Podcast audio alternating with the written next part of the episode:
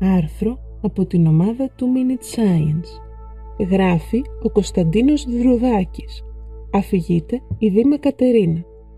Χειμερινό και θερινό ηλιοστάσιο.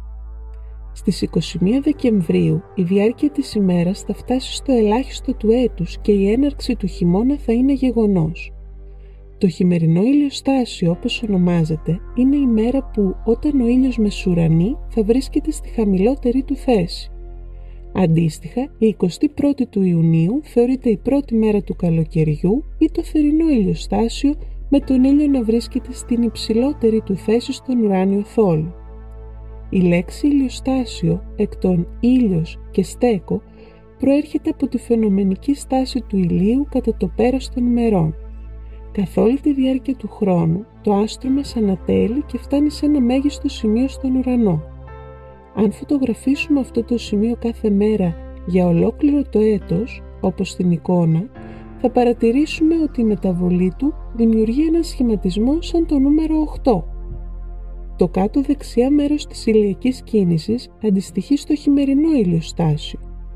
Οι μέρες που βρίσκονται κοντά στη συγκεκριμένη ημερομηνία παρουσιάζουν μόνο μία μικρή αλλαγή στη θέση του μέγιστου ήλιου, εξού και η στάση στη λέξη ηλιοστάσιο.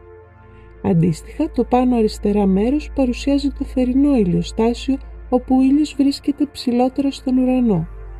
Αξίζει να σημειωθεί ότι οι ησημερίες βρίσκονται στη μέση του σχήματος αυτού και όχι στα σημεία τομής του οχταριού. Σε αυτό το σχήμα φαίνεται επίσης και η διάρκεια της ημέρας, αφού όσο χαμηλότερο βρίσκεται το ηλιακό μέγιστο, τόσο μικρότερη διάρκεια έχει η μέρα.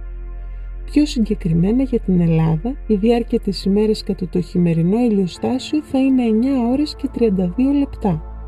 Αντίστοιχα η διάρκεια της νύχτας θα είναι 14 ώρες και 28 λεπτά. Στο θερινό ηλιοστάσιο η μέρα είναι η μέγιστη με διάρκεια περίπου 14 ώρες και 48 λεπτά, ενώ η νύχτα έχει διάρκεια 9 ώρες και 12 λεπτά. Κατά το χειμερινό ηλιοστάσιο του βορείου ημισφαιρίου, οι ακτίνες του ήλιου σχηματίζουν την ελάχιστη τους γωνία με την Ελλάδα να λαμβάνει το ηλιακό φως σε γωνία περίπου 30 μοιρών. Το γεγονός αυτό, σε συνδυασμό με το ότι οι νύχτες είναι αρκετά μεγαλύτερες από τις μέρες, κάνει την ατμόσφαιρα και την επιφάνεια να απορροφούν όλο και λιγότερη ενέργεια από τον ήλιο. Ως αποτέλεσμα, η μέση θερμοκρασία του ημισφαιρίου πέφτει ολοένα και περισσότερο. Έτσι, έχει καθιερωθεί να θεωρούμε το χειμερινό ηλιοστάσιο ως την αρχή του χειμώνα. Αντίστοιχα, στο θερινό ηλιοστάσιο, οι ακτίνες του ήλιου σχηματίζουν τη μέγιστη τους γωνία, με την Ελλάδα να λαμβάνει το ηλιακό φως σε γωνία περίπου 73 μοιρών. Ο ήλιος βρίσκεται για περισσότερο χρόνο στον ουρανό και οι θερμοκρασίες αρχίζουν να αυξάνονται, οπότε το θερινό ηλιοστάσιο θεωρείται η έναρξη του καλοκαιριού. Η υστέρηση που υπάρχει ανάμεσα στις ελάχιστες θερμοκρασίες του χρόνου και στην ημέρα του ηλιοστασίου προέρχεται κυρίως από τις μεγάλες ποσότητες νερού που υπάρχουν στην ατμόσφαιρά μας και ονομάζεται seasonal lag, εποχιακή καθυστέρηση.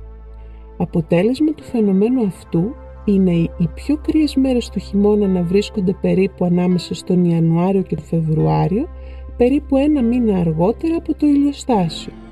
Αντίστοιχα, οι πιο ζεστές μέρες του έτους, ανάμεσα στον Ιούλιο και τον Αύγουστο, απέχουν περίπου ένα μήνα από το θερινό ηλιοστάσιο του Ιουνίου.